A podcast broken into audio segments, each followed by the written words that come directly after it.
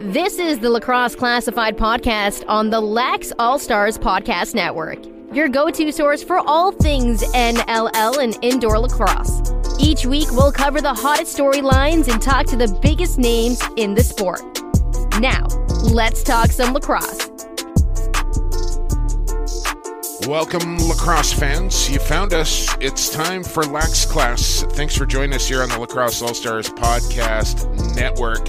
It's Jake Elliott, it's Evan Schemenauer back with you. And now, full disclosure right off the top before I bring you in here, Evan. It is Sunday afternoon, just after 12 o'clock p.m. my time. We're still going to release the show on Tuesday. Usually we record on a Monday afternoon, Tuesday morning. But I'm taking myself a little vacation because, well, I think I deserve it. Uh, I'm going to go away for a couple of days up into the Okanagan. Didn't want to go a week without delivering the goods to you, the loyal listener. So we're recording here on Sunday. We'll release it on Tuesday. So in between now and Tuesday, we won't really know what has happened, which may sound a little bit weird when you're listening to the podcast on Tuesday. So keep that in mind when you're listening now, we're actually recording Sunday afternoon. Evan, welcome back to the podcast. Well, it'll be interesting to see if we can top what happened in sports this morning. My goodness. uh, yes, uh, breakfast at Wimbledon. We both kind of woke up and started watching this thing. What a classic. A five set marathon. Uh, the first ever 12 12 tiebreaker in the fifth set at Wimbledon as they changed the rule there. But uh, the Joker, he got past Federer, who had two championship points on his serve in the fifth set and couldn't close it out. Joker comes back and wins it in the tiebreak. Uh, congratulations to him. What a match! And and just while we're on the subject here, Evan, the uh, tennis to me exemplifies what class in sports is all about, and especially two guys in, in Djokovic and, and Federer. After four and a half, five hours out on that court battling against each other, neither guy could be have been more gracious in their respect level for their opponent and the game and the fans and all of it. It's just it's incredible to watch a guy get interviewed after losing a major title like that and have that amount of class in his body. Roger Federer is still my favorite athlete in any sport to this day. And it's not only is it the consistency of how he plays and the fact that he's 38 and he's still yeah. able to go for five hours like that. It's, it's absolutely amazing. But it's this persona and whatnot that – he's bringing people the game. And yeah, these guys have had multiple battles like this. These top three have just been battling one another, and it's it's something special to watch in the sport. Um, but of course, too, for me, having uh, a fairly extensive sports background, watching the Cricket World Cup this mm, morning. Mm-hmm. I know a lot of people may not follow this, but in cricket, it's extremely rare to have a tie, and they actually had one they had to actually go to a, a, a super over they called basically a bat off to figure out who was going to win this thing after it was even at 241 after eight hours of play. Yeah, I I honestly I I understand like pretty much every sport on the planet uh, to a certain degree. Cricket is one where I really kind of struggled to figure it out. You said there's a lot of math involved. Anyways, uh, this is not a tennis podcast. This is not a cricket podcast. This is lacrosse classified podcast. Thanks for joining us here. We're going to get into some lacrosse talk, and, and we have a lot of it for you here today. Uh, let's mention our guests right off the top here, Evan, since I remembered once again. You forgot. We're going to double down on dance today. We're going dance squared if you stay with me here. Dan Teat, Canadian Lacrosse Hall of Famer, just announced his induction, along with several others. We'll we'll touch on that as well. But Dan Teat, head coach of the Brampton Bug Juice Excelsiors. Uh, will join us here in about 15, 20 minutes' time. And then the voice of the Nanaimo Timbermen, Dan Marshall, will join us uh, in about half an hour, 45 minutes' time from now. Uh, so Dan Teat, Dan Marshall coming up on the podcast. Before we get to those guys, though, Evan, we got to get to our Stampede Tack weekly Lax Class report cards. And if you don't know, well, I'm about to tell you. Stampede Tack is more than just a boot store. They carry a wide range of hats to keep you protected from the sun, the rain, the wind, the snow, whatever. Camping, fishing, hiking, whatever you're doing outdoors, Stampede Tack's got a hat for you. Visit them in Cloverdale or shop online. It's still shopping local when you do it, Evan. Stampede.ca is where you can do that. Find them and go shopping online. Always fun to shop online. Evan, report cards are up first here. I where do you want to start? What did we do last week? We started with A last week. Yeah, because we unfortunately had that unfortunate F uh, mm. with hmm. the incident there. So this uh, this Lethbridge. Yeah, yeah. But oh, this, speaking this of week, that, let let's touch yeah. on that Lethbridge right off the top here because uh, I know you got a bit of an update on Brock McIntyre and uh, the Crude Boys. There were listening to the podcast, so why don't you share that? Yeah, and uh, they were thankful for for us bringing the issue to the limelight. Uh, unfortunately, Brock's still in the hospital. He's got some soft tissue issues, a lot of headaches, um, unable to take significant amounts of noise. So the team has even said they can't even go visit him because it's just too much at the moment. There's going to be a fairly lengthy road to recovery, it appears, for the young Brock. Well, keep hanging in there, Brock. Uh, all the best to a to a speedy recovery. So, with that being said, we had a pretty heavy duty F last week. So let's start with F this week because we kind of felt like I kind of felt like we needed a bit of a lighthearted F here uh, after some of the Fs that we've had in in weeks gone by here, and uh, this guy knows it's coming at him. I was doing the game in Burnaby Friday night. Uh, it was the Lakers. It was the Thunder. And Burnaby was up, I want to say, three goals with about four minutes to go. Thunder started pulling their goaltender to try and mount the comeback. Burnaby causes a turnover. Graydon Bradley in alone, and I'm talking alone, from center with an empty net. A guy kind of chasing him from behind, but wasn't within stick reach distance. And from, and from the top of the crease on a dead run, empty net, Graydon Bradley puts it right over top of the crossbar. I think he was going top right. He pulled it top left, and uh, it it smashed off the end window. Burnaby went on to win the game. Uh, Langley did get within two at one juncture, and I kind of thought to myself, "Oh man, like Lakers have lost four in a row." They miss an empty netter to make it a four goal lead. Now it's down to two, and is the psyche like I was like a little bit nervous here, but. Uh, I saw Graydon stand out in the parking lot after the game, and I didn't even have to say anything. We just kind of looked at each other and looked, and I said it might be a rough uh, report card for for the boy on Lax Class this week, and he said, "Do it." he deserves it. So, Graydon Bradley, you get the F for missing an empty net on a breakaway from the top of the crease. Uh, professional lacrosse player for the San Diego Seals. You got to hit the empty net, man it's even funnier when the dad's actually starting to chirp a bit about it. yeah. Um, it was his but, idea. I mean, yeah, I know. At, at, the end of the day, it's, it's a good laugh. Um, luckily, it didn't affect the outcome of the game, but I, would imagine he's probably had to buy a round or two. Oh man, that uh, that's that's going to be an expensive beer tab in the in the locker room there for for Bradley and the Lakers, no question. But you don't get away with doing something like that. So, uh, Bards, you got the F. Let's move on to D now. Take it back a couple of days, even earlier, back to Wednesday in the Victoria Shamrocks Langley Thunder game from the Langley Event Center here, Evan. And a rule that I don't know if I've ever seen applied before in a lacrosse game. Langley down a couple of goals, take a penalty. There's about 42 seconds left in that penalty time. Victoria gets a fast break, so they're up a man now. Remember this. They get a fast break. Langley shoots a man out the back gate too early and gets caught for too many men on the defensive side in the final two minutes of the game which is an automatic penalty shot in the WLA. With me so far? Oh, yeah. Okay. So, penalty shot for the Victoria Shamrocks. For some unexplicable reason, they selected Graham Hossack to take the penalty shot, which turned out to be a good decision because he buried on the penalty shot, uh, and good for him. So Graham Hossack comes down, scores the goal, which I would have thought would have washed out the too many men call on the penalty shot. You score, goal, done deal. But then they released Kaminsky out of the penalty box after Hossack had scored. And I'm thinking, what? That's a completely separate penalty that he took. Why is he coming out of the box after a penalty shot goal was scored because of a too many men call?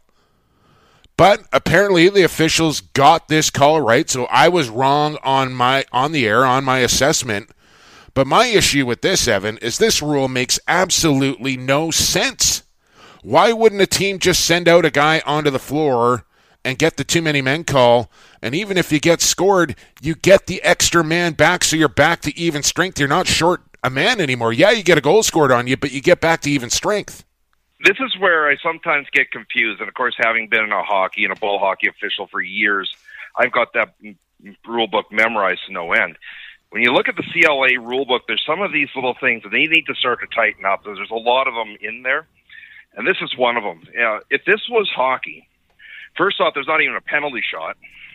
It's just, they just award the goal it's an awarded goal. Yeah. Plus the guy's still sitting in the box. That's the right way to do this because yeah. yes. to be frankly honest, if if I had the goaltender pulled and okay, a guy's coming down on a breakaway, guess what? I am taking that that penalty every I'm jumping the box every time. Yeah. Well, unless it's Why Graydon not? Bradley going down the floor with a well, but that's the thing is, you know, worst worst case scenario. Yeah I, I get he, he, you know we're we're doing that breakaway all over again, but with this time it's my goaltender in the net. Right. Right. You you you'd be smart every time to just bust a guy out the back door, even if you got too many men. Who cares? Yeah. And do this. Not only are you gonna get the the P shot instead of an empty net to shoot on, and if they score, okay, well now your power plays or your penalty kills over. Yeah it's something that these little things they got to start to tighten up. Yeah, it makes absolutely no sense the way that the rule is worded and applied. And and kudos to the officials for actually calling it correctly because that's what's in the rule book. And and Victoria was up in arms, and so was I. I couldn't believe what what I was watching when they allowed him out of the penalty box, but they called the rule correctly. So uh, I guess the CLA Rules Committee, you get a D. Fix that penalty shot rule. That's ridiculous. Moving on to our C letter grade, Evan, and and again, C is whatever. It's not great. It's not bad. It's just what it is. And we turn our attention to the BC Junior Lacrosse League and their playoff format in the opening semifinal rounds here between one series, New West and Victoria, the other series, Coquitlam and Nanaimo, which uh, New West got past Victoria in double overtime, by the way, in game one. What a game. 9 8, the final there. Uh, Coquitlam and Nanaimo are about to play game number one of their series here in a couple hours' time.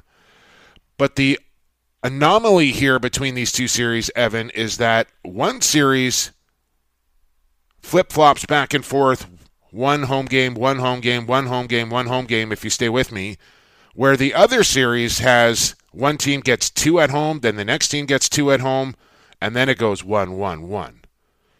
So I don't know who this is an advantage or disadvantage for, or whether it is an advantage or disadvantage.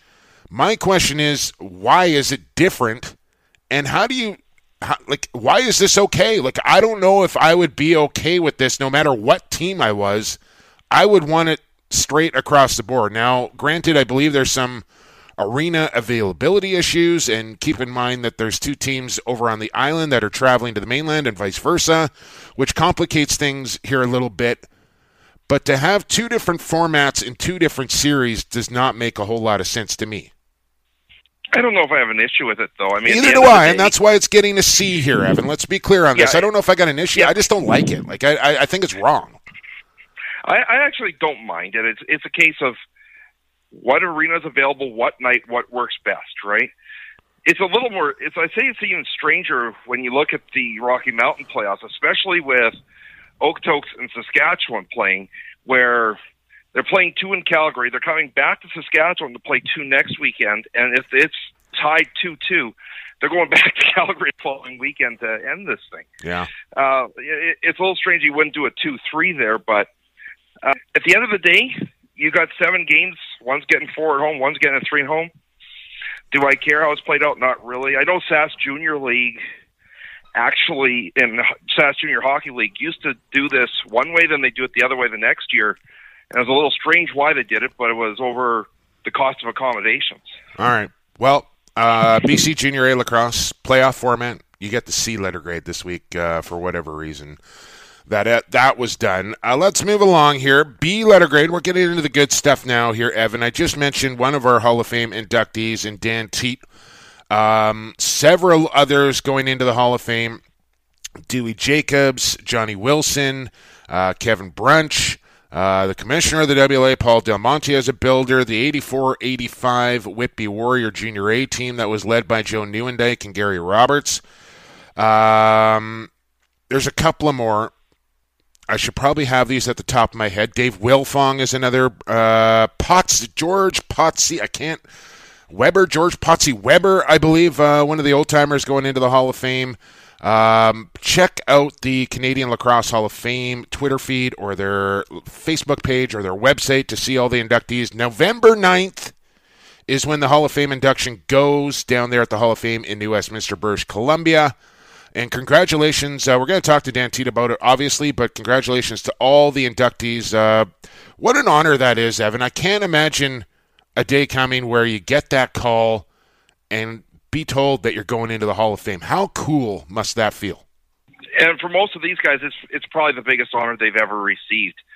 One side note to this: the NLL Hall of Fame. Have we had anybody inducted since John Tavares? No, I don't it's know what's been a long time. I don't know what. Like, if you recall, Evan, when Commissioner Nick Sakiewicz took over, one of their priorities and objectives was to get the Hall of Fame in order.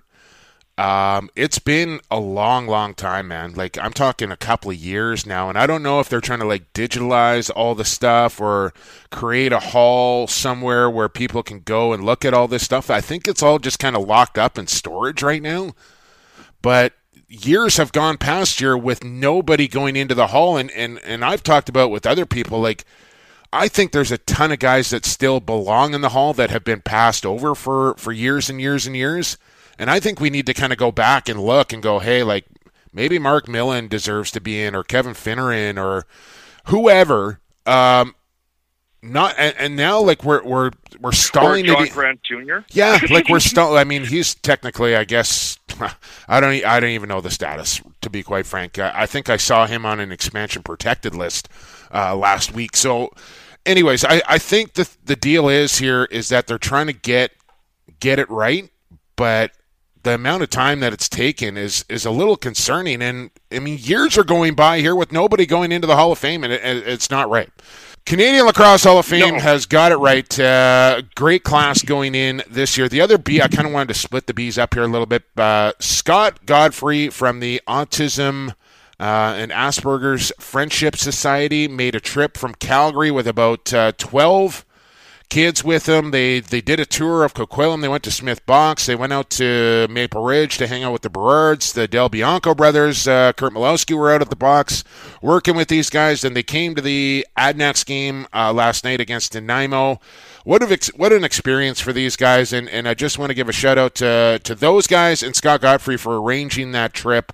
Uh, that must have been a trip of a lifetime for those guys to experience. You know, not only traveling from Calgary, uh, venturing away from home, which had to be a pretty big deal for them, but um, to get to play lacrosse in, in what is uh, you know a bit of a mecca here in Coquitlam, especially legendary Smith Box.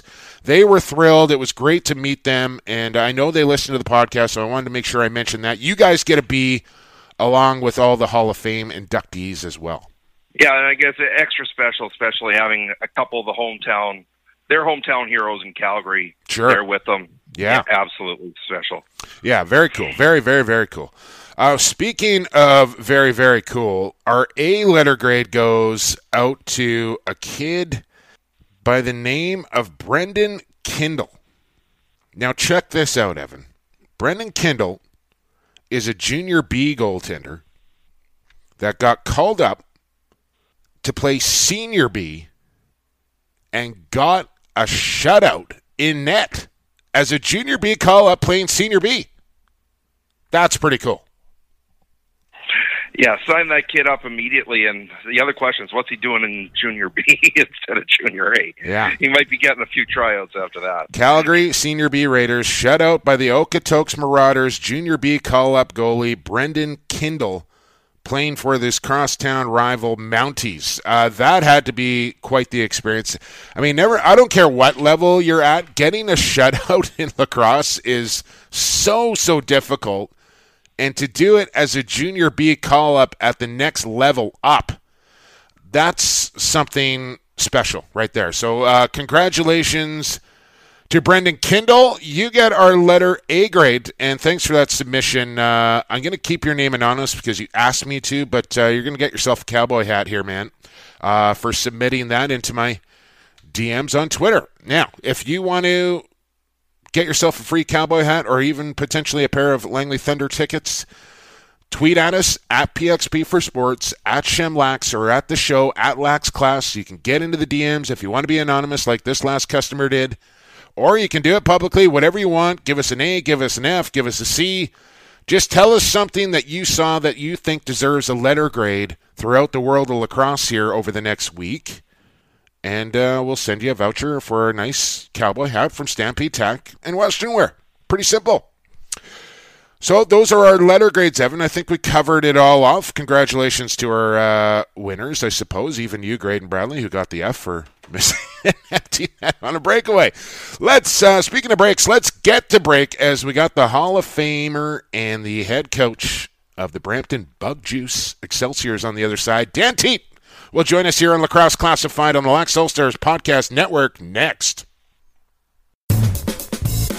Associated Labels and Packaging is in the business of creating first impressions. They'll help you reflect your company values accurately by offering solutions that fit your product needs. With the latest in printing technology and over 35 years of experience, Associated Labels and Packaging is the perfect fit for your company to take your labels and packaging to the next level. Hi, this is Reggie Thorpe, coach and general manager of the New York Riptide. You're listening to Lacrosse Classified on Lax All Stars, growing the game one podcast at a time. Welcome back to Lacrosse Classified. You just heard it there from Riptide general manager and head coach Reggie Thorpe. Growing the game one podcast at a time is what we do here at Lax Class. And hopefully, we do a little educating as well. Our next guest, the first timer here on Lax Class, and a brand new Canadian Lacrosse Hall of Fame inductee in one Dan Teat. That has to sound pretty nice to the ears there, Dan. Congratulations on your Hall of Fame induction. Thanks very much. I appreciate it. It does uh, sound quite nice considering some of the company that I'm going in with, and obviously the company that's already present in the Hall of Fame. How did you uh, How did you get the call? When When did you get the news? Uh, actually, last uh, about two weeks ago, I guess I was actually sitting in the coach room before a major game, and Bob Cleveley called me, and actually kind of mentioned, "Hey, you're probably wondering why I'm calling you," and I and I was wondering. And he mentioned that he was on one of the committees for the Canadian Lacrosse Hall of Fame, and wanted to make the phone call to myself uh, himself. So he did, and I was uh, made aware that he wanted me to keep it quiet. The only person I could tell at the time was my mother. Obviously, my mom's a big part of. Well, I don't, I don't know here, Dan, because uh, I saw I saw your girlfriend Nikki. She banged out a tweet about a week ago. She spilled the beans before anybody did. Hashtag ask Nikki. There you go. Uh, I did. I did tell her. I did tell her at the game, and she did tweet it out. And I got another call from Bob saying that he was he was pretty sure that he made it clear to keep yeah, it quiet. So yeah, tweets were removed days. And, oh man, that's. I mean, it was official, but it was something that Bob just said he wanted to do. It was a player that he wanted to call himself, so it was Sure, sure, and it's all and it's all going to come uh, out. It's all going to come out anyway, right, Dan? Like so. Uh, congratulations, one again. I, I can't wait to to see you back in, in November out here in the West, and uh, I'm really hoping to to be there to watch uh, you and, and many others go into the hall as uh, we speak with Dan Teat here. Uh, you're on your way to Cobourg right now. We're recording on a Sunday. This game's gonna, this podcast is gonna come out on Tuesday, so we won't know the outcome by the time that the podcast is over. But uh, you guys are are kind of right in the mix here. Uh, a big win coming off a big win over Peterborough, and now heading to Cobourg. Bit of a slow start to the season for for your bug juice. What do you guys call yourself, by the way? Is it the Brampton Bug Juice Excelsiors? The Bug Juice Excel? What are you What are you calling yourself now these days? Uh, players, coaches, and, and staff, obviously, in the room. Uh, we call ourselves the Brampton Excelsiors. Um, we do have a major sponsor, obviously, and that is Bug Juice. Um, Bug Juice has its um, sponsorship roles and promos on radio stations and obviously on our jerseys and any of the banners that we put up. Um, but I mean, in the room, as a group, we still consider ourselves the Brampton Excelsiors. Okay, good to know. Good to know. Yeah. I, I, mean that that crooked, crooked B, crooked E. I, I, I, it's it's hard for me to get my. And I don't know if you can have a word with somebody, Dan, while I got you on the line here. But the the white jerseys, the numbers on the back. I'm sure you've heard it by now. But uh, I'd love to see something done there so people can actually see what the number is on the back of the jersey here. Back to my original question. Uh, a, a bit of a slow start for your guys out of the gates here, but it really kind of seems like you've turned a corner here with your guys. And, and a lot of guys coming back up from junior that you had last year coaching coaching in the Minto Cup um, has it been a pretty seamless transition going from junior to senior with a lot of these guys, and it's just maybe taken a little while to get them familiar with senior A lacrosse, and, and now you feel like you're rolling a bit? Well, I, I do think that we're on a bit of a roll. Um, I don't know if I would call it seamless. Obviously, our first two games were, you know, we had a couple against Peterborough in the first three games, and anytime you play the defending champs when they've got the lineup that they do. It's it's something for our guys to learn, and I think the first couple was more just about um, some of the young guys learning that uh, even the jump from junior to senior, uh, when it comes to the speed of the game, is a very big jump. It may not look like it to some, but when you're on the floor and, and you know in junior you've got that extra second or two to to figure out where you're going to shoot or, or take that extra second to you know wind up your shot those seconds are gone now at major. So it took our guys a couple to figure it out. Um, and it was, you know, obviously we are a, a really young group and, and lots of learning is going on. So once they kind of transitioned into the speed of the game, I think they got some confidence and, you know, we've done well over our last seven games and, and put ourselves into the mix of trying to grab one of those playoff spots. Well, the one guy and youngster on your team that doesn't seem to have an issue with this transition is your own son, Jeff, who – pretty much guaranteed going to be the number one pick of the draft next year. And I believe he had five games in the season opener, five goals in the season opener. What is it you're most impressed with with his game to this day? Well, I think obviously, and, and he only had one assist in our season opener, and then he came back with a five goal game against Peterborough in Peterborough. Uh, and he was one of the ones that I noticed, hey, a little, you know, that second that you had last year is gone. Jeff's obviously smart enough and um, his lacrosse IQ is high enough that he picked it up pretty quickly. I think the thing that most people recognize about him is uh, his ability to see the game and um, how, how quickly it can come to him. And he kind of just plays the game as almost like it's in slow motion to him and it's fast for everybody else. His lacrosse IQ is is through the roof, and that would be one of the things that stands out. If you ever want to ask somebody about something during a game situation, I mean, even we as coaches will go and ask Jeff what what he thinks. And, um, obviously, his skill set with his you know his shooting and his ability to find open guys and, and hit cutters and, and see the floor well is one thing, but his lacrosse IQ is probably the biggest attribute that he has. Yeah, I would I would totally agree with that, Dan. Like the, the shot is is ultra impressive. His vision is spectacular, but it's it's knowing like it, it's only certain guys have that attribute where they know where the guy is going to be and when he's going to be there, and, and and like you said, that lacrosse IQ where the game slows down for him and speeds up for everybody else. It's it's pretty spectacular to watch. As we speak with Dan Teat here, and we and we all know about Jeff. Dan, may, maybe mention a couple of guys on your team. Like I look at Nolan Clayton and what he's done in goal for you has has been pretty special so far. But maybe a couple of players on your roster that a lot of people may not know about that have had a, a real impact for you guys so far. Well, obviously Nolan has been uh, basically been our backbone from game one. And there's games that, you know, we snuck out by a goal or two at the end. And 100% the reason we did it was because of the way Nolan played throughout those 60 minutes. And he's done nothing but stop the ball for us and gave us a chance every game. Um, a couple other guys, and one guy that people literally never talk about, and, and I told our coaches by mid year he'll be our best defender. That's uh, Connor McClellan. Um, Jeff and Connor played together since they were probably four or five years old.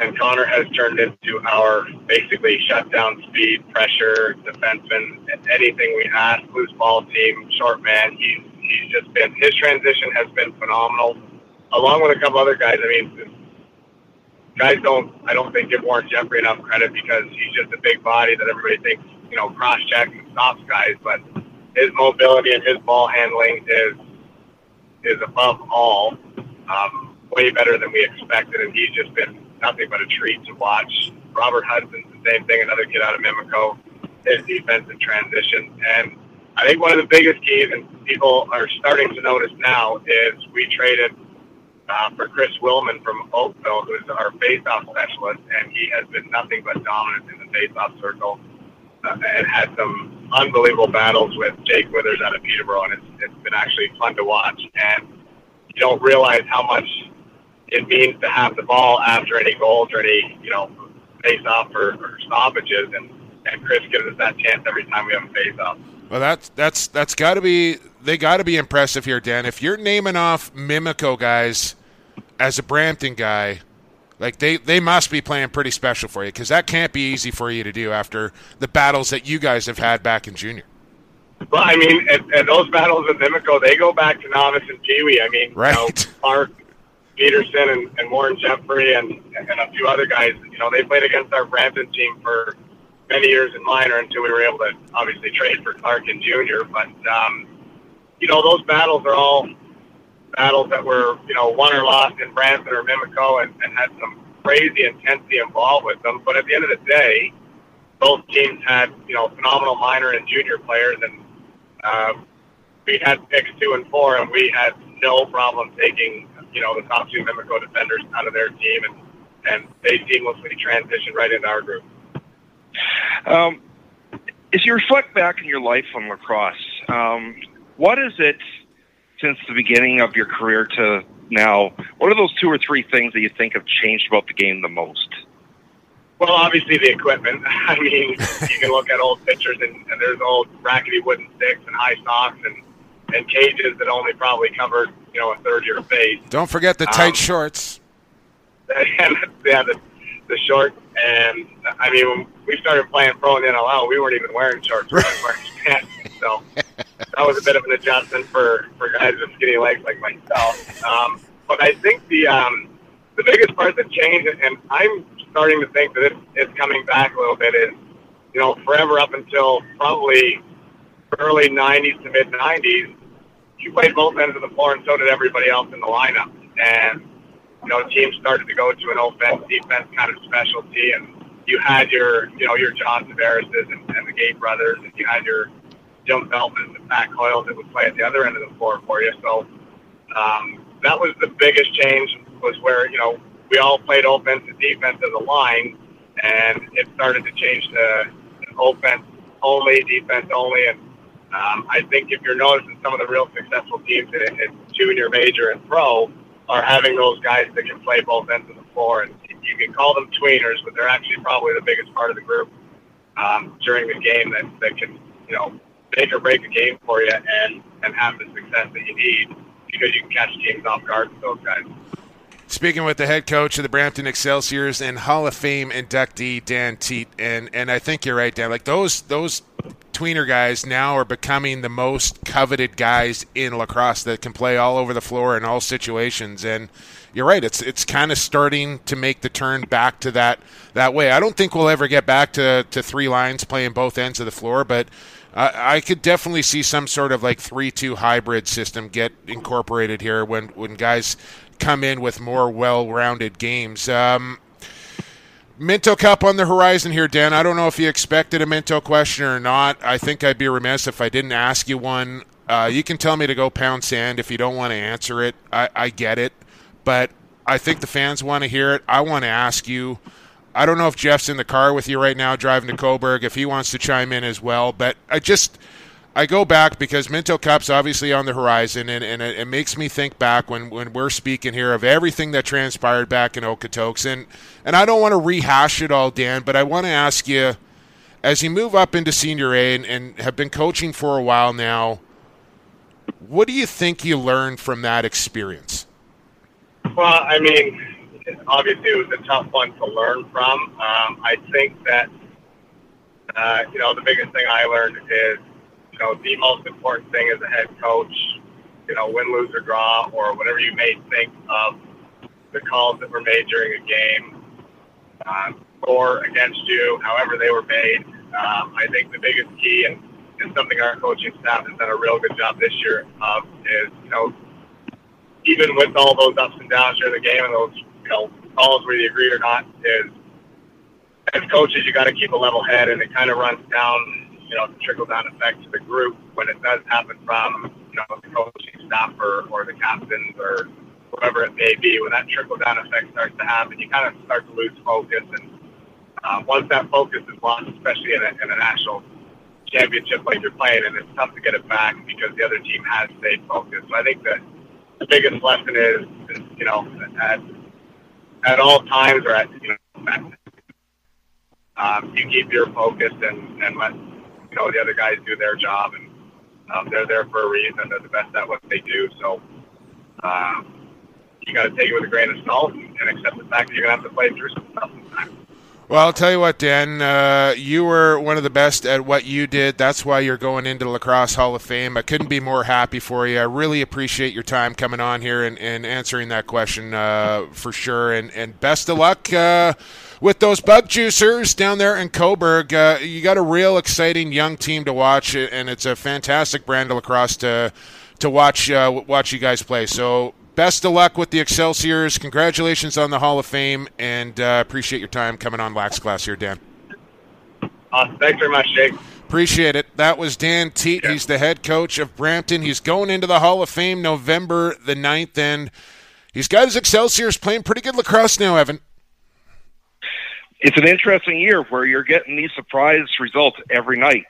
Um, can they knock off a Peterborough or a Six Nations in a semifinal. That might be tougher over a best of seven series, but if there's a chink in the armor this year, this is it. Like this is the year you could potentially knock off a big boy. Yeah, we've seen we've seen all sorts of upsets in uh, the WLA and Major Series lacrosse.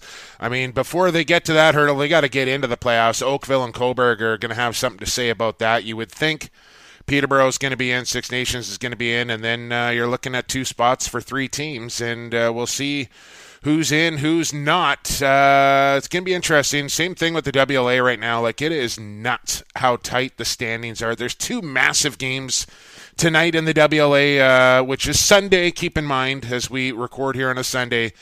Team in and Bellies are going after it, and then Shamrocks and Burrards as well. And like not everybody can win. Somebody's going to be knocked out of the playoffs, and uh, it's going to be tough. Like good teams are going to miss this year, and it's it's kind of like no other year where you can kind of separate the cream from the crop a little bit. But this year, there's going to be good teams on the outside looking in, and I don't mind it. Like I think it's great to have that kind of parity and and and to see programs keep improving and, and getting up to that next level. So uh, it's been fun, fun summer to watch for sure, and it's just really now starting to heat up, coming down the stretch in both those leagues.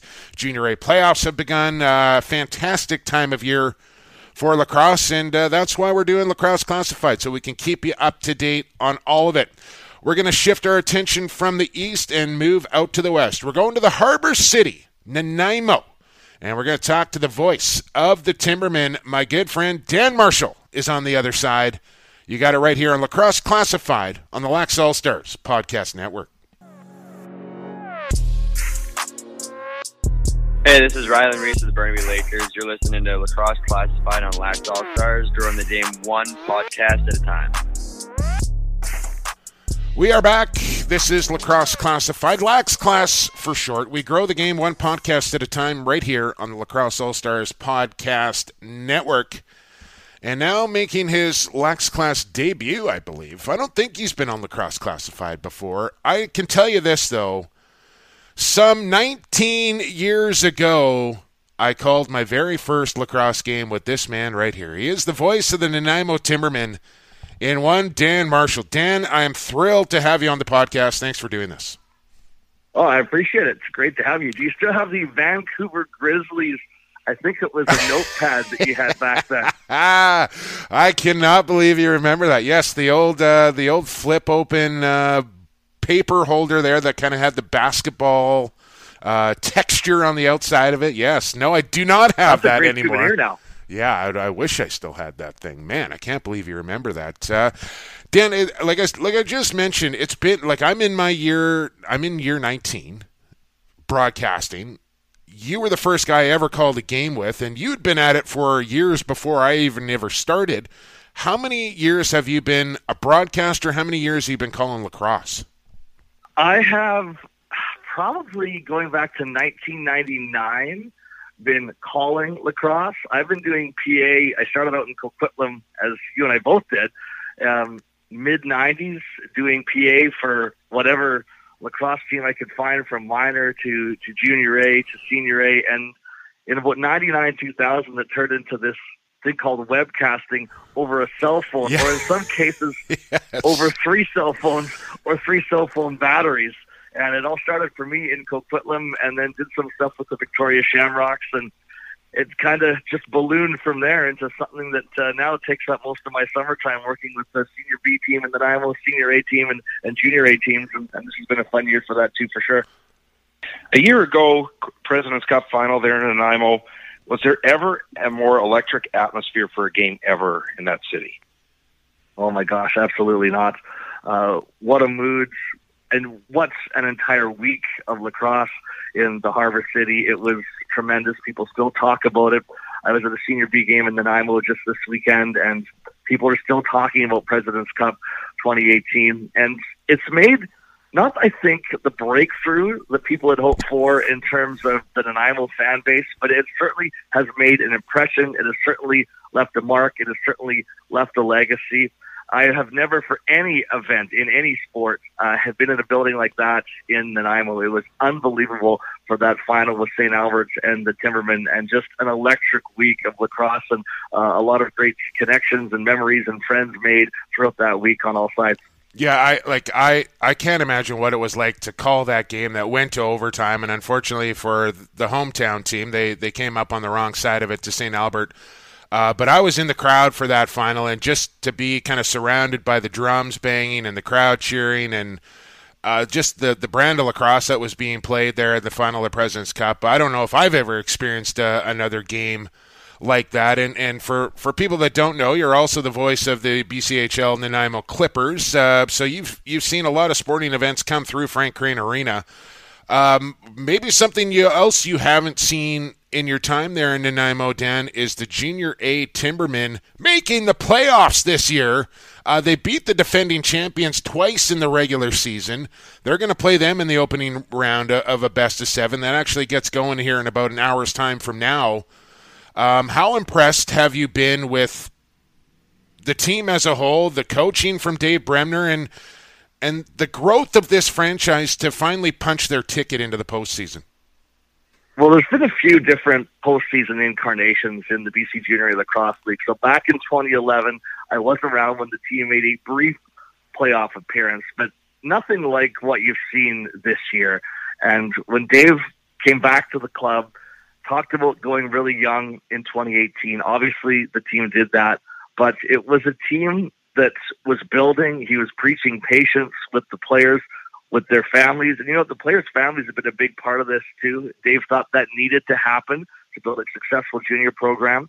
And so for the players and their families, last year was a growing year. And Dave kept saying, you know what, our, our goal is to make playoffs in, in 2019. And he said, you know, we just want to try and get better and improve. And this is a young team. And he promised me in the off season there was going to be growth, but I don't know that even he could have predicted 14 and 7 type of growth, making the playoffs beating the Adanacs in a season series in the junior A regular season.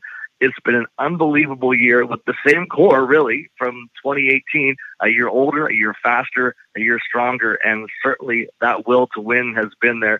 You have to give Dave a whole lot of credit because the Nanaimo Timbermen have been on the low side of the standings for a long, long time. And Dave came in and within two years in behind that bench has turned it into a very good franchise and a franchise that whatever happens in 2019, they believe they will be better in 2020 and in 2021. Senior A squad doing quite well. We got this mess now with five teams fighting for four playoff spots. They're all two points apart from one another. The difference, though, with the team, and we mentioned this a few weeks ago, is they're kind of void of these massive NLL superstars that all the other teams around them seem to have. Is that what makes this team special? Well, it's one thing that makes them special, but you say that, but it's a group that has chemistry in Nanaimo. And yes, I know there are other teams that, you know, a lot of guys play winter ball together and they've had a nucleus, if you will, in, in other cities that have been very good. But Nanaimo really started in 2014 and 2015. They started making some very shrewd draft picks and Kaleb Toth had a mantra at that time that, you know what, if you get drafted by the Nanaimo Timbermen and you don't want to play here, you're going to sit. And that message struck a chord. There were some guys at the beginning of that that were drafted that didn't think they wanted to play in Nanaimo, but that message became clear that the Nanaimo Timbermen are serious. And it started on the back line with guys like Brandon Smith coming in and Conrad Chapman, who are, are now veterans. And then you had Brody Eastwood coming in up front, Colton Clark making a return to Nanaimo. So this group's been together for quite a while. And yes, no NLL superstars, but some guys at the back that are key. Jordan Gillis, who plays in Colorado, has been tremendous. Uh, Drew Belgrave has missed a lot of the year due to injury. Um, he's been tremendous. Nick Finley, and I know Jake's called a lot of goals for Nick Finley, has been unbelievable. Yeah, I'm glad you. Offense. I'm glad you mentioned him, Dan, because I, I, and I don't know if you if you listened to the game last night against Coquitlam or not, but it's funny I that you did. Yeah, that you brought that up. I brought the the fact that Brody Eastwood was kind of the guy that they drafted, they circled, this is the guy that we want. And Brody was like, oh, I don't I don't know if I want to play in Nanaimo. I don't think I'm going to play in Nanaimo. And it was like, Kaleb was like, Brody, come play a year, see if you like it. If you don't like it, then maybe we can entertain a move. But now look at what's happened. He's become the captain of this team. And guys like Braylon Lum, who led Junior A in scoring, you know the kid wanted to be a Shamrock, but because of the path that you, you, guys that you mentioned, Chapman, Smith, and now Eastwood, have kind of paved the way for these young kids to say, like, okay, maybe Nanaimo's not such a bad place to go. Maybe I can come and play a prominent role there, and, and I wouldn't get that opportunity playing maybe for the Shamrocks. And, and they've done it the right way under Kaleb Toth there in Nanaimo, and, and they're starting to reap the rewards of it now. Six and one on the road this season, Dan. I can't believe the road record, and I especially can't believe the road record because at home the record is three and four, and one of those three wins was the forfeited game against the Salmon Bellies. So at home it just hasn't happened. Yeah, loss against Coquitlam. And yes, the 8 6 loss against Coquitlam with the controversial three stars that night. yes, it's been a strange season on home floor, but they've been marvelous on the road. And part of that, I think, has to do with they've got just a little bit of a more cohesive road pattern because when they're playing at home, they do have guys coming from Nanaimo, but from down island in Victoria, from over in the mainland. And it seems to maybe a bit more disjointed. And when they can get together a little bit earlier in the day and start to focus on lacrosse on the road, has that ever paid dividends? I would never have imagined. You know, I think the Timbermen are in a, a spot where I thought they, they might be able to be after 10 7 and 1 last year, but to have six of seven of those wins on the road is absolutely tremendous and a testament not just to Kaleb but the players as well for their preparation. Nanaimo teams historically have really had a tough time winning away from Frank Crane Arena, not the case in 2019. Charlie Claxton having one heck of a season. He must be one of these guys that realistically, now that we got two more expansion teams, if the team's looking for a backup, he's got to be that guy that's now finally going to get his chance. Not spectacular, but solid, and a guy that's he's usually got that one big save that could be a momentum turner in him, and that was the case. Nanaimo's last win in Burnaby goes across with his goal stick, reaching out in desperation to take one away on the side of the crease, and in a game that ends up being a, a tight contest at the end. To me, that was a real turning point save in the second period of that lacrosse game. So if you're looking for a guy that's solid, makes you beat him, and plays a consistent brand of lacrosse. And really, that's what you want from a goaltender, right? That consistent brand of lacrosse. Uh, sometimes the more spectacular guys are really fun to watch, but the guys who game in and game out, period in, period out, give you that same type of performance and that same level headedness. A guy that never looks like he's panicking. Sometimes you think he's almost too casual in there, but it's just that really calm mindset that I think has served him very well and has certainly served this team extremely well. Yeah, and maybe one of the most strong goaltending duos in the league with Claxton and Desjarlais, who was rock solid last night, and another one of those guys that's just kind of calm, plays his angles, and, and doesn't get rattled too easily. And, and you mentioned that win over Burnaby uh, last week, Dan. That was a real big one. And you look at the remaining schedule here – Lakers and Nanaimo are going to hook up on July the 26th, and that could really tell the tale on maybe who's in and maybe who's out. I think you're absolutely right. I think that's very astute. The Lakers are running out of games here, and you look at where Nanaimo sits. They've won the season series, which is big, but will that be enough? I don't know. Is that game that comes down at the end of the schedule might be the one that decides it all? If you're assuming that those two teams are going to be four or five. But the way the top seeds have gone down, I the know. way that at first Maple Ridge was out front, Burnaby's been out front, and then all of a sudden teams get a little bit cold, or maybe it's run of schedule, and maybe departures of guys have been a factor too. But we can honestly say now that I don't think we could pick one or five at this stage with only a couple weekends left in the season. Uh, it's awesome for certainly the, the neutral fan, and it makes every game mean so much normally one or one and two even are decided even long before this point, maybe even on July 1st. But to have a season going like this with a big five is unprecedented, and it just makes even for me, watching the out of town scoreboard is much more exciting than it's ever been, let alone just watching, of course, the Nanaimo Timbermen. Absolutely. And you got a big one tonight, Belly's Timbermen, uh, as we record here on a Sunday. Before we let you go, Dan, uh, I don't know if you have any information on it, but we saw Chase Fraser go down in, in Coquitlam uh, a couple of weeks ago. It did not look good. We haven't really heard anything out of Nanaimo or from Chase. Uh, do you have an update on, on his health? Is he going to be able to get back this season, or is it a done deal for, for Chaz Fraz? Well, the Timbermen are really being coy with this one, and I've talked to the coaches and the management on uh, at least a couple of times a week basis, and we saw just an unfortunate slip. Kaleb Toth last week had said to me that for the rest of the season, he's planning on not having Chase there. And that's the mindset that he's taken. And for the regular season, I would say there's zero chance that you see Chase Fraser in the Nanaimo lineup. I would even say that realistically, if the Timbermen are out in the first round of the playoffs, that will be the end of Chase Fraser.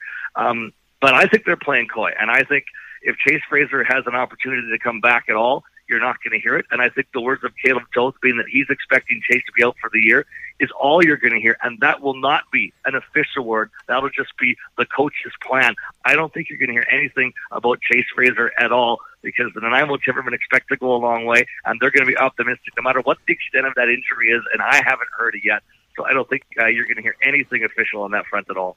Fair enough, uh, Dan. Listen, man, I really appreciate uh, you coming on, and and I gotta say, like, uh, you know, from the bottom of my heart, man, you were the guy that gave me an opportunity. I know John Vickers and Doc Hedges uh, were the, were kind of the guys in charge, but you were the guy I approached right near the end of my playing career to come and have a seat beside you and do something that I always wanted to try since I was since I was a little boy. You gave me the opportunity, and uh, I'll never be able to thank you for that enough, man. And uh, look where we are here, 20 years later. It's crazy to think about, but uh, I'll never forget that, Dan. And, and, I really appreciate you coming on, Lax Glasser.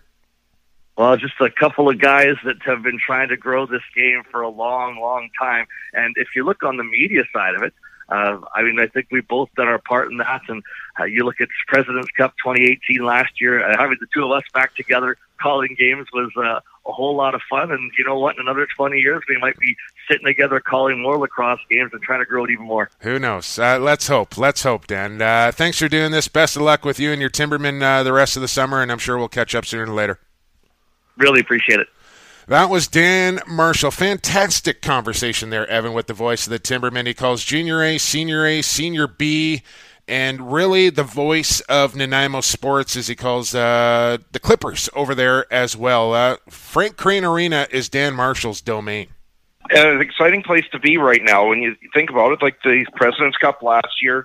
Now the Senior A, the Junior A having a lot of success they're not that poor little brother next to Victoria anymore their competition for Victoria all of a sudden. Absolutely, they are. Absolutely, they are. We'll see how they do. Uh, juniors playoffs get going here in mere minutes, and uh, seniors trying to punch their ticket to the postseason. We'll see how it all plays out here in the next couple of weeks. We got to get to break. On the other side, it's the sensation sweep in the nation, Evan. Everybody's playing it now. It's Stampede Tack's. Who you got? And it's on the other side, right here on Lax Class on the Lacrosse All Stars Podcast Network.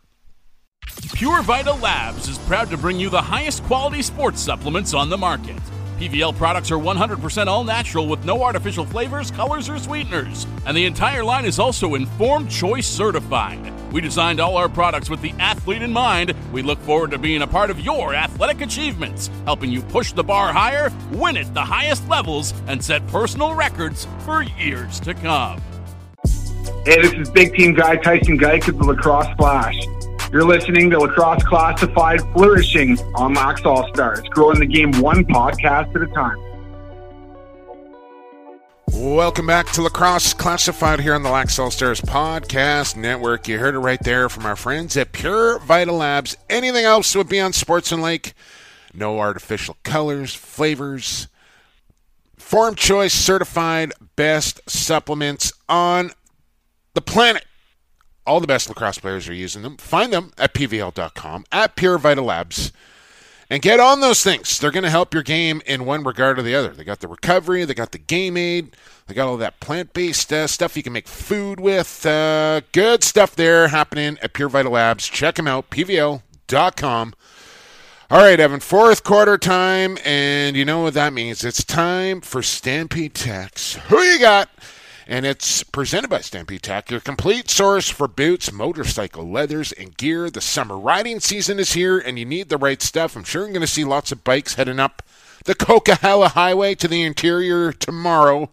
Um, hopefully, they got their riding gear from Stampede Tack and Western Wear. They are located in Cloverdale since 1967. Online, stampede.ca.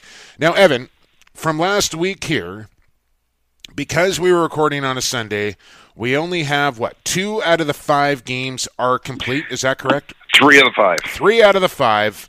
Um, so just to recap quickly here, I took the Raiders. You took the SWAT. I got the victory there. We both took St. Catharines uh, to beat Six Nations. We got the victory there. That series now tied up at one, by the way. Six Nations has tied that series. Uh, Coquitlam Nanaimo is happening in about half an hour from now. The MSL game goes Monday. WA game goes on later tonight as well. So no, it is only two out of the five here, Evan, as the Coquitlam Nanaimo right. is uh, just about to get going. So with all that being said, we can't really update you on the overall standings because we don't have finals in from the three games yet. But we have selected five more games next week, beginning on Tuesday.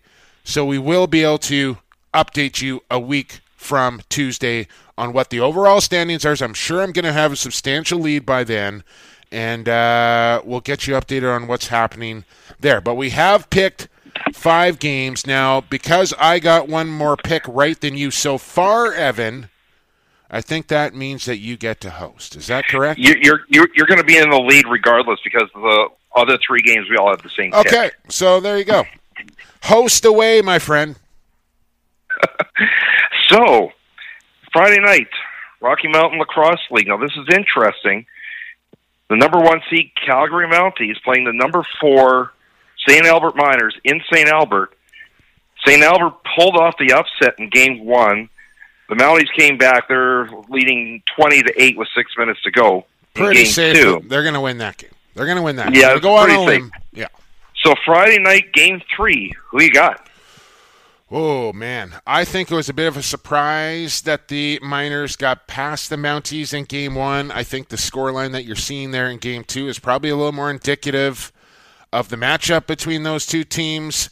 So give me last, no, yeah, yeah, give me I'm going to take the Mountaineers in this one, Evan. Give me the Mounties. Yeah, it, it's a pretty safe bet to take the Mounties on this one.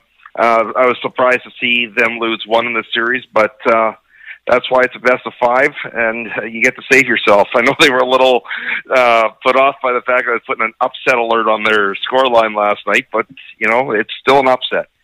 Uh, Ontario Junior A game four Tuesday.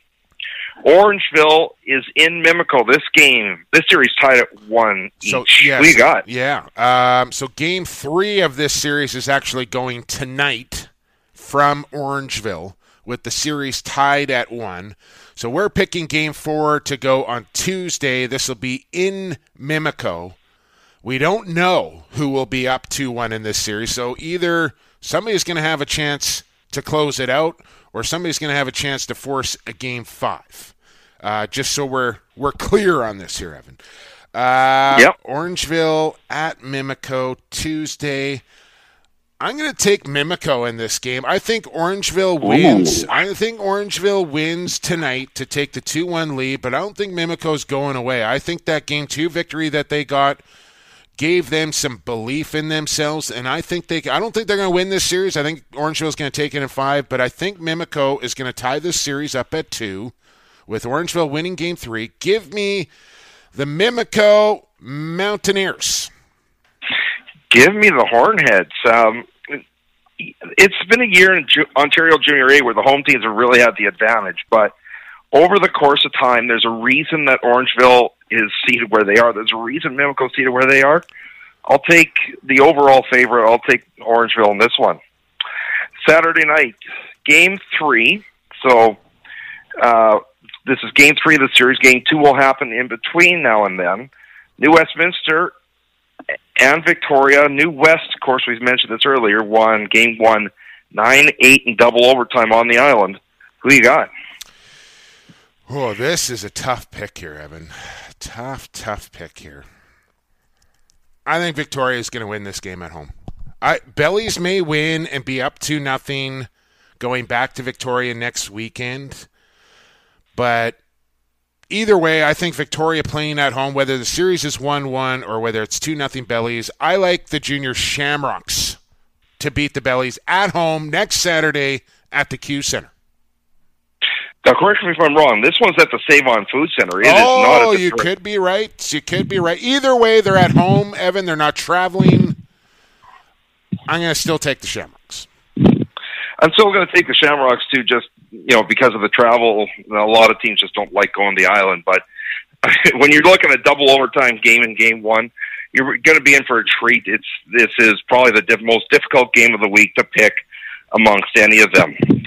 All right, MSL. We just talked to one of these teams mm. Thursday night in what could very well determine a playoff spot here. Five and seven Cobourg Kodiaks. Six and seven Brampton Bug Juicers. Who you got? I think I always like to believe when you come on lacrosse classified, you get a good, you get some good karma. Uh, Dan Teat was just on the program. Give me Brampton give me Brampton too. It, the thing about it is, is that Cobourg's just had a tough run of it lately, and I think we're starting to see they're coming back. The Cobourg team we were expecting, yeah. And you know, had they had the money to go and buy guys like the rest of the teams above them did, maybe they'd do better. But um, I just don't think Cobourg's going to make the playoffs this year, unfortunately. Prove me wrong, Final Cobourg. game. Yeah. Okay. Final game Thursday night.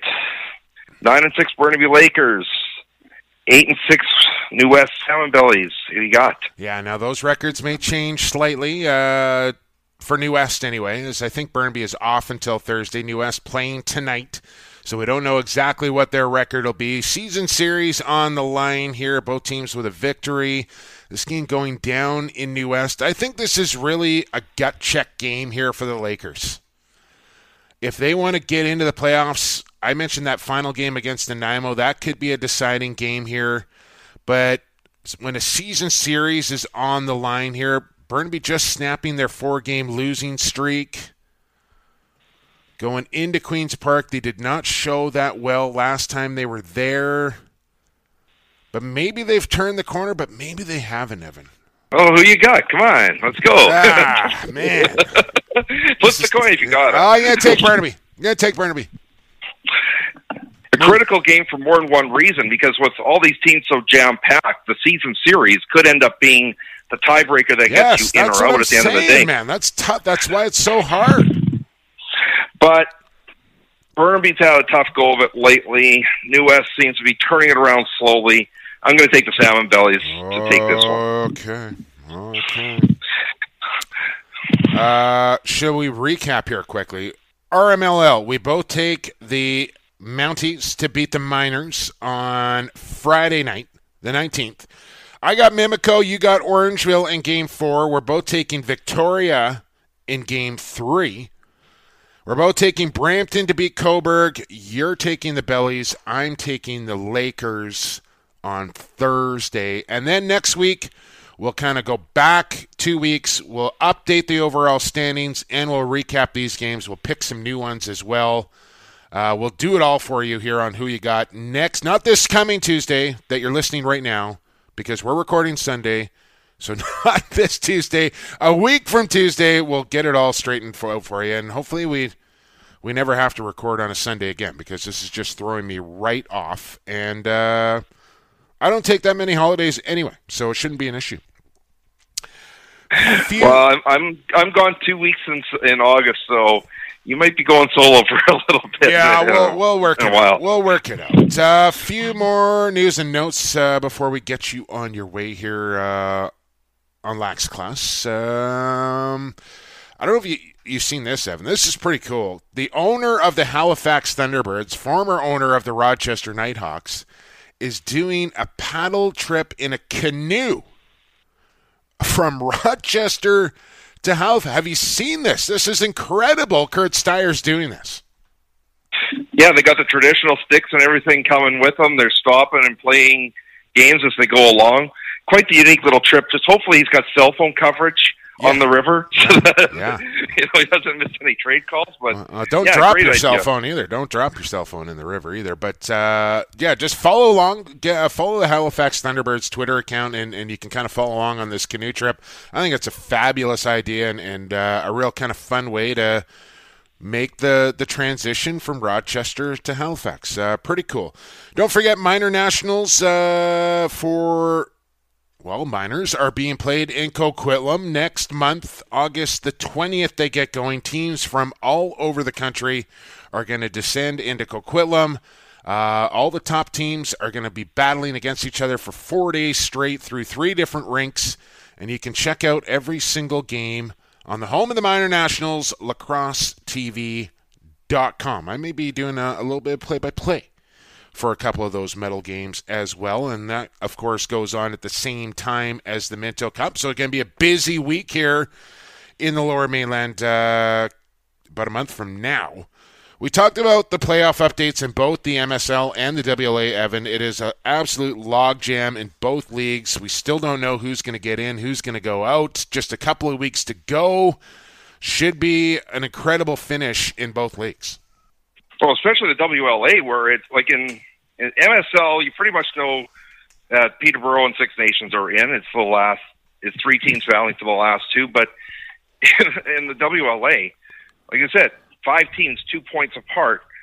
Victoria has a bit of an advantage that they've got two games in hand over Burnaby, but still, you know, one game could decide. You know, the talk. Jim Els put it out there. He said he thinks they have to. Victoria has to win four or five to make the playoffs. Well, That's crazy. Uh, literally, anyone could f- still finish in first, and anyone could still finish in fifth, and that's that's nuts. Um, but I love it. Like I honestly love it. Like I can't I can't wait for uh, Burrards and Shamrocks tonight. It's going to be think back to the NLL East what, yeah, two years ago. Exactly, exactly.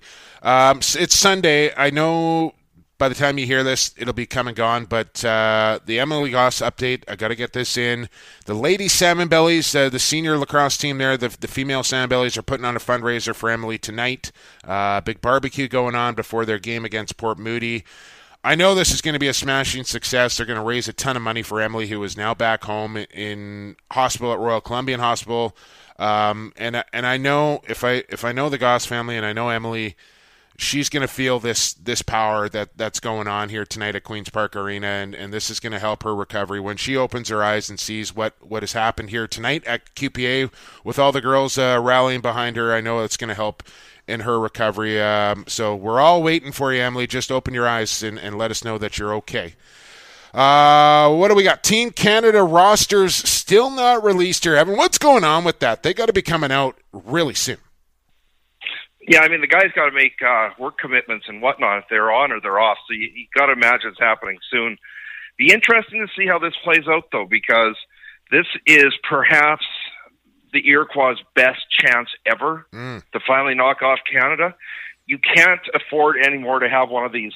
Here thanks for helping us out all these years spots on the roster. No no it's going to be interesting to see who makes it. Like you would think like a guy like eli mclaughlin who's not he's played one game of senior a this summer he's going to be left off even though he's on that 28 man roster. Uh, you can probably pick a couple of guys off there but it's going to be real interesting to see if some first timers get in there and, and, who is left off uh, for guys that have been there before and uh, expect that announcement coming in i want to say in the next week or so. They got to get that information out so we know.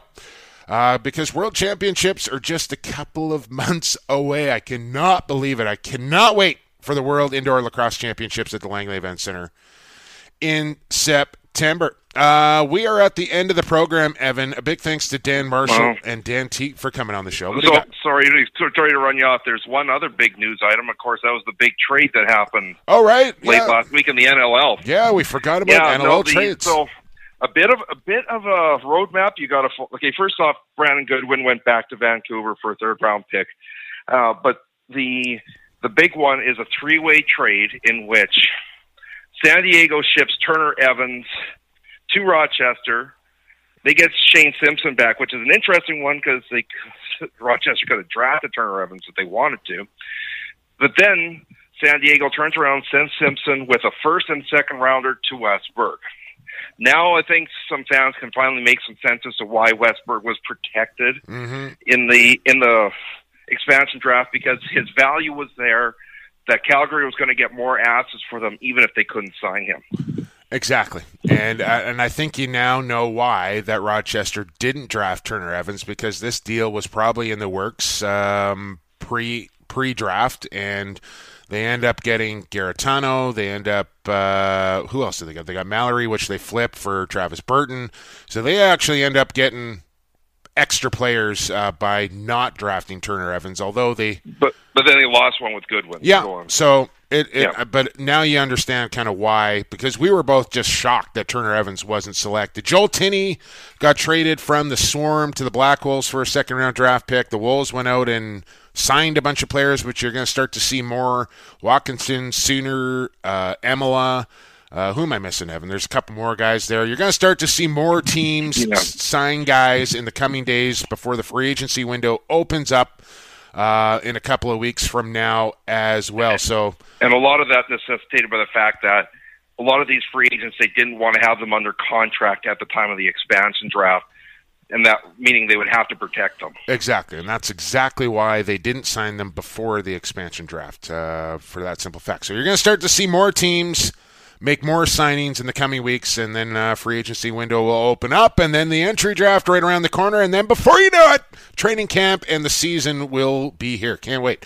Uh, lots of summer lacrosse to go before all that happens, and we'll keep you covered and apprised, up to date on everything that's happening in the world of box lacrosse right here on uh, your go to source for all things indoor lacrosse, Lacrosse Classified. Once again, a thanks to Dan Marshall and to Dan Teat, of course, our sponsors in Pure Vita Labs, Associated Labels and Packaging, and Stampede Tack and Western Wear. Couldn't do the podcast without you. Thanks for your support. Make sure you go out and support our sponsors if you like the podcast. That's how you keep this thing going. The other way to keep it going is to subscribe to the podcast so it gets delivered to your phone each and every single week, every Tuesday. Hit that subscribe button wherever you find your podcast. You will find Lacrosse Classified via the Lax All Stars Podcast Network, or you can follow us on social media as well. Well, you should probably just do both. Do that at Shemlax, at PXP for Sports. The show is at Lax Class or Lacrosse Classified on the old Instagram feed as well. All right, now we gotta go. For Evan Schemenauer, I've been Jake Elliott, and for the fastest game on two feet, and for the creator Enjoy the games, everybody. Thanks for listening to Lacrosse Classified on the Lax All Stars Podcast Network.